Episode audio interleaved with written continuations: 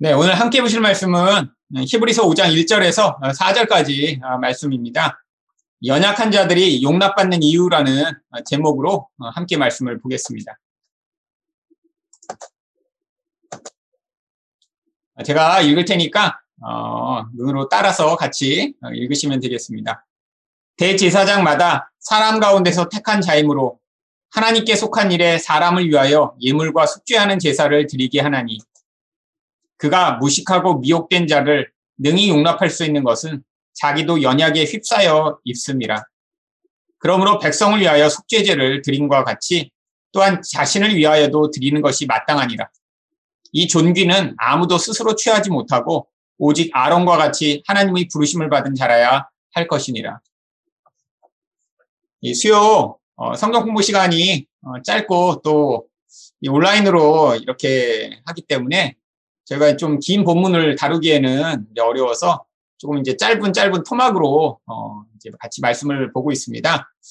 어 너무 이제 작은 부분 부분이라 전체 맥락이 무엇인지 여러분이 좀 계속 따라오셔야 어 이제 이 메시지가 조금 더 의미 있게 이제 전달될 수 있어서 어 저희가 매주 전후 문맥을 살펴보고 있습니다.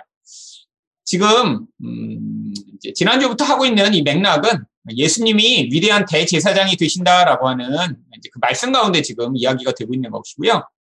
그래서 이 대제사장 되시는 예수님을 어, 우리가 확실하게 믿어야 바로 하나님이 약속하시는 그 은혜의 자리로 나아갈 수 있다라고 이제 얘기를 하고 나서 그리고 이제 오늘 연약한 자들이 어떻게 용납을 받을 수 있는지에 대해 대제사장의 예를 통해 어, 이제 설명을 하고 있습니다.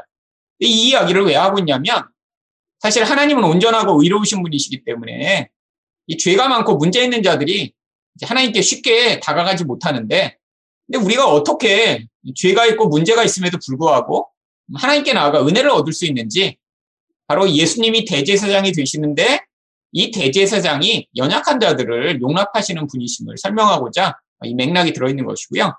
이 이야기를 한 뒤에 이제 예수님이 대제사장으로서 어떠한 조건으로 그 대제사장이 자리에 서셨는지를 5장 11절까지 설명을 합니다. 이제 그 중간에 나와 있는 이제 맥락이고요. 이 부분을 조금 자세히 살펴보도록 하겠습니다.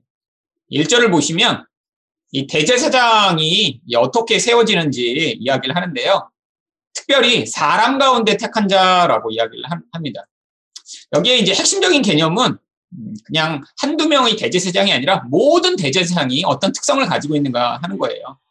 이 대제사장의 두 가지 아주 중요한 특성으로 한 가지는 사람 중에서 대제사장이 세워졌다라고 하는 것이고요. 그런데 하나님에게 속한 일을 한다라고 하는 것입니다. 근데 이게 왜 여기서 중요한 이슈가 되냐면요. 이 하나님이란 분은 죄가 없으신 거룩하신 분이세요. 근데 이 일을 죄가 있는 연약한 대제사장이 맡아서 하기 때문에 어, 여기에 이제 문제가 발생하죠. 그래서 이제 이 본문에는 음, 이제 명확히 나오지 않지만 레위기에는 이 간격 죄가 있는 자가 죄가 없으신 하나님을 섬기는 일을 할 수 원래는 없어요. 그러니까 마치 뭐와 같냐면 의사가 수술하려고 하는데 의사가 몸에 막 병균이 잔뜩 있는 거예요. 그 상태로 수술을 하면 환자가 죽겠죠. 근데 실제로 19세기까지 그런 일이 아주 많이 있었습니다. 유럽에서 이제 병원에서 아이를 낳는 이런 산모들이 아기를 낳고 나서 죽는 경우가 엄청나게 많았어요.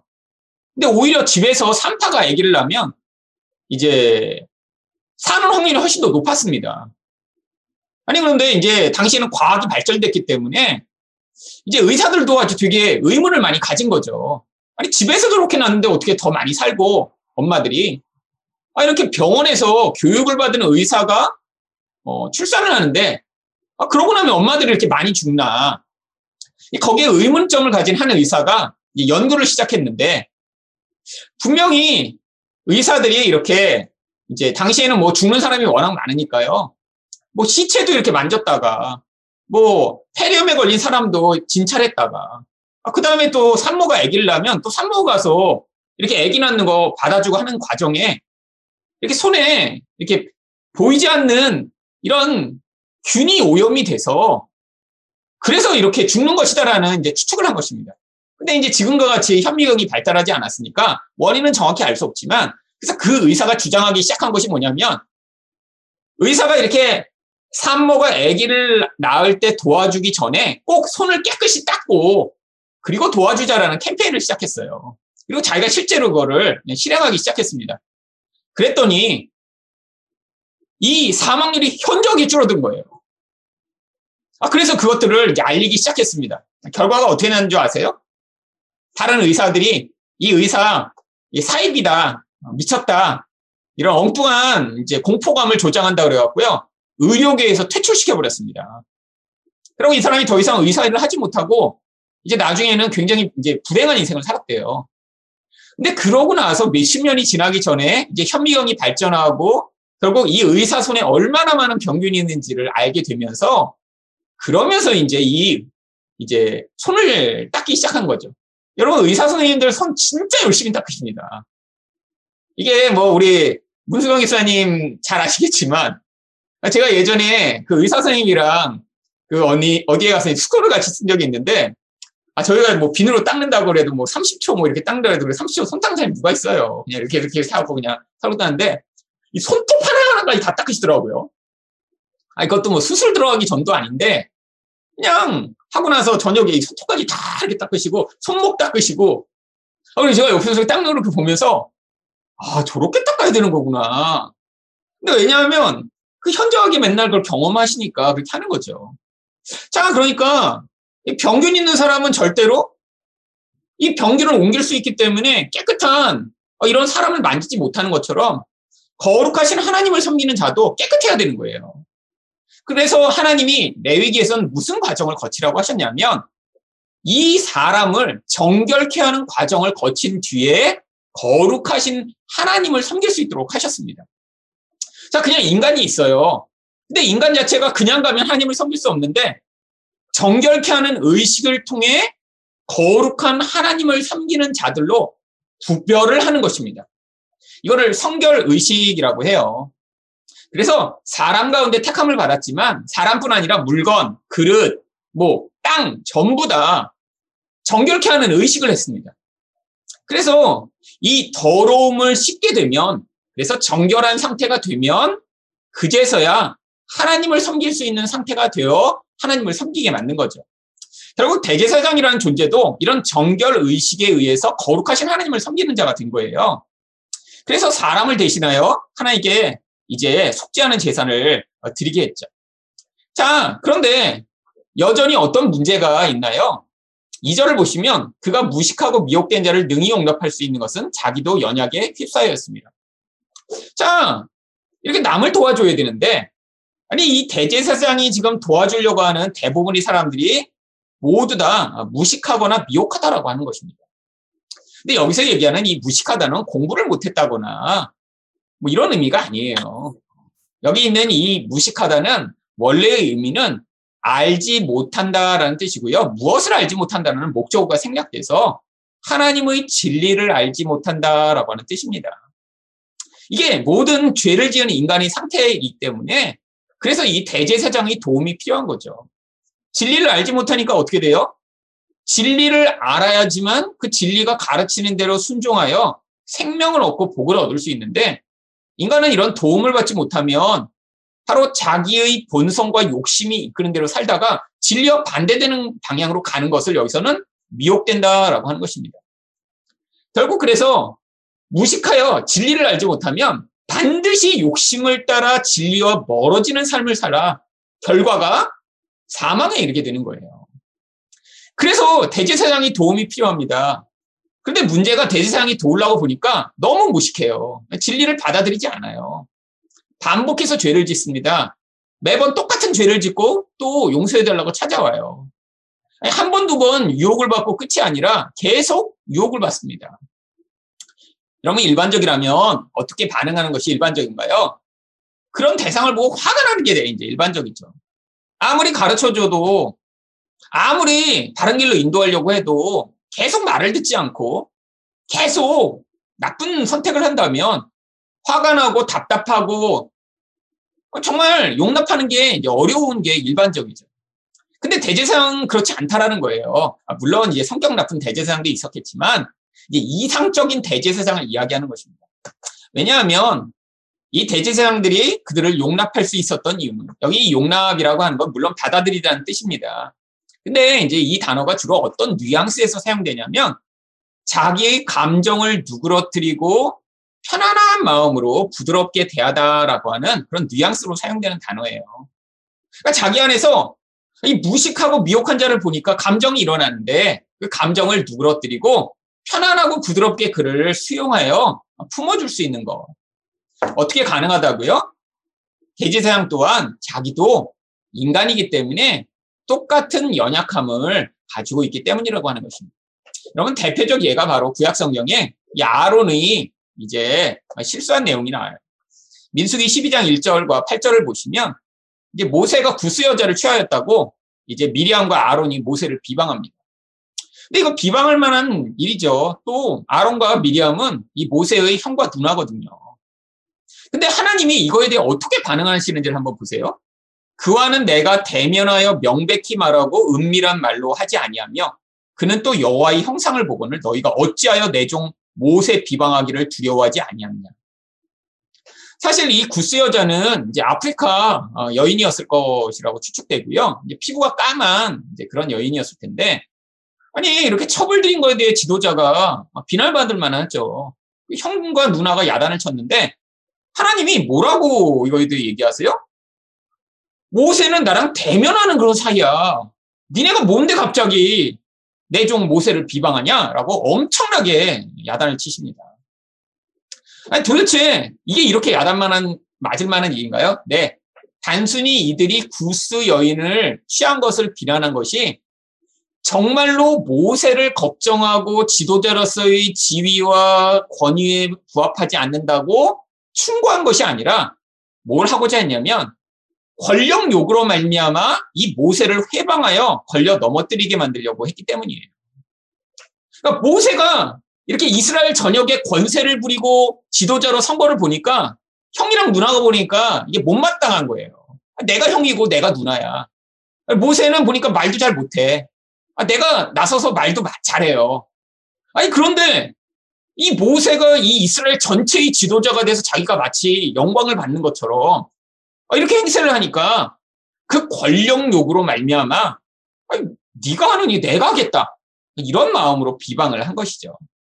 결국 이게 뭐예요? 아까 얘기한 진리를 알지 못한 자들이 행하는 미혹의 대표적인 예입니다. 여러분 지금 모세의 권위는 하나님이 예수 그리스도의 권세를 모형적으로 보여주시고자 주신 권세이고요. 하나님이 부여하신 권세예요. 근데 자기 욕망으로 말미암아 결국에는 나이가 어린 동생을 향한 이런 비난과 이런 공격을 하게 된 이것을 하나님이 못마땅하게 여기신 거죠. 결국 이게 바로 이 아론조차 초대 대재상으로 세워진 자조차 이런 보통 사람들이 경험하는 욕심으로 말미암아 걸려 넘어지는 똑같은 모습을 하고 있다라고 하는 것입니다. 여러분 그러니까 다른 사람이 연약하더라도 이렇게 용납하는 것이 당연한 것이다라고 얘기하는 거죠. 뭐 항상 이렇게 되는 건 아니겠지만 이게 인간 대제사장으로서는 너무 당연하다는 거예요. 자, 3절을 보면 그러므로 백성을 위하여 속죄제를 드린 것 같이 또한 자신을 위하여도 드리는 것이 마땅하니라. 속죄제는 죄가 있는 자가 드리는 제사입니다. 근데 대제사장이 어떻게 연약함을 해결했나요? 백성들이랑 똑같은 방법이었던 거예요. 그래서 자신을 위해 속죄제를 드렸는데 하나님이 레위기 16장 11절에 아론은 자기를 위한 속죄제의 수송아지를 들이대 자기 집안을 위하여 속죄하고 자기를 위한 그 속죄제의 수송아지를 잡아 속죄를 하라고 보통 사람과 똑같이 만들어 놓으신 거예요. 그러니까 어떤 하나님을 섬기는 특별한 지위에 있다고 해서 그가 죄에서 면제된 자가 아니라 똑같은 자임을 보여주고 있습니다. 하지만 이래서 착각하지는 말라고 사절이 이야기하고 있는 거예요. 아니 우리랑 똑같은 자잖아 그러면 아니 지위만 그렇게 받고 똑같이 죄가 있고 똑같이 연약하면 아니, 뭐가 달라 이렇게 생각할까봐 사절에는 무슨 얘기를 하냐면 이 존귀는 아무도 스스로 취하지 못하고 오직 아론과 같이 하나님의 부르심을 받은 자라야 할 것이니라. 이 대제사장이라고 하는 똑같은 죄인이지만 성결함을 입어 거룩하신 하나님을 섬기는 자리에 선 자는 하나님이 특별한 부리심이 있어야 가능하다는 거예요. 아, 그렇다고 해서 이게 목사는 특별하고 뭐 안수 받으면 특별하다 그런 얘기를 하는 게 아니라 이렇게 하나님이 하나님과 우리 사이에 세우는 그런 어떤 중보자 이 사람은 하나님 편에서 예비하신 사람만 가능하다라는 것을 보여주면서 이제 5절부터 예수님 이야기를 하려고 이야기를 하는 것입니다. 여러분, 근데 구약에는 예수님이 안 오셨잖아요. 그러니까 연약한 인간을 대신이라도 세워서 앞으로 오실 이 존귀한 예수님의 역할을 대신할 거를 미리 보여준 거죠.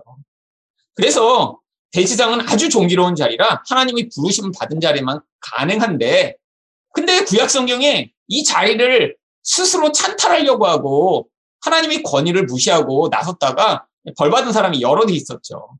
사울도 대표적이고요. 또한 성경에 나오는 우시아가 또한 대표적 사람입니다. 우시아가 어, 역대하 26장 16절과 19절 보시면 그가 강성하여짐에 그의 마음이 교만하여 악을 행하여 그의 하나님 여호와께 범죄하되 곧 여호와의 성전에 들어가 향단에 분양하려 합니다. 자기가 분양까지 하려고 했어요. 아 그랬더니 무슨 일이 벌어져요? 우시아가 손으로 향로를 잡고 분양하려 하다가 화를 내니 그가 대제사장이 화를 낼 때 대제사장이 제사장들을 데리고 가서 절대 안 된다고 막 막아선 거예요. 그랬더니 화를 냈더니 어떻게 돼요? 여호와의 전한 향단 곁에 대제사장들 앞에서 그의 이마에 납병이 생기죠. 병이 생겨버리죠. 이 납병은 대표적 무슨 병인가요? 죄인임을 보여주는 대표적 어, 병입니다. 근데 왜 하나님이 이렇게 철저하게 이 대제사장은 심지어 왕일지라도 그 역할을 하지 못하도록 하셨다고요? 이건 예수님만이 하실 수 있는 일이니까요. 결국 그래서 뭘 보여주고자 하냐면 우리 예수님은 연약한 우리들 미혹당하고 또한 자주 진리를 알지 못하는 우리들을 용납하실 수 있는 분이지만 죄는 없으시면서 또한 하나님이 그 자리에 세워 우리에게 그 역할을 하실 유일하신 존귀한 분이시다라는 사실을 우리에게 가르쳐 주고자 사실 이 1절부터 4절까지 말씀을 하고 있는 것입니다. 정리하면요. 여러분, 우리도 인생 가운데 사실 우리 가장 큰 문제는 이 진리를 우리가 잘 알지 못한다는 거예요.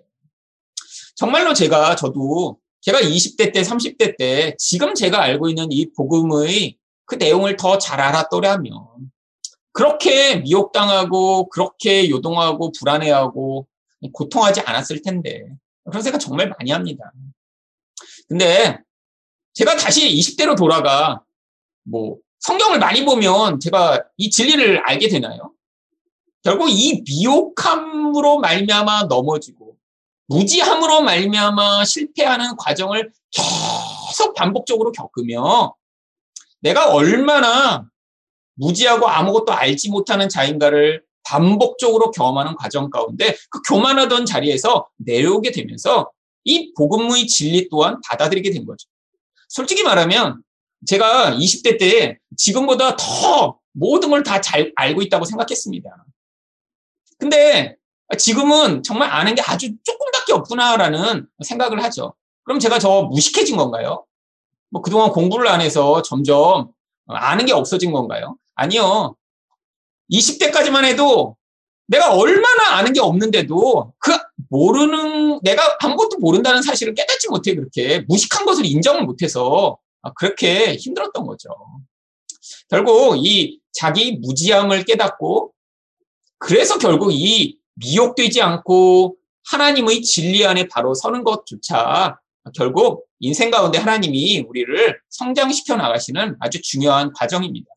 이 과정 가운데 우리가 넘어질지라도 예수 그리스도의 은혜를 끝까지 붙드는 여러분 되시기를 축원드립니다.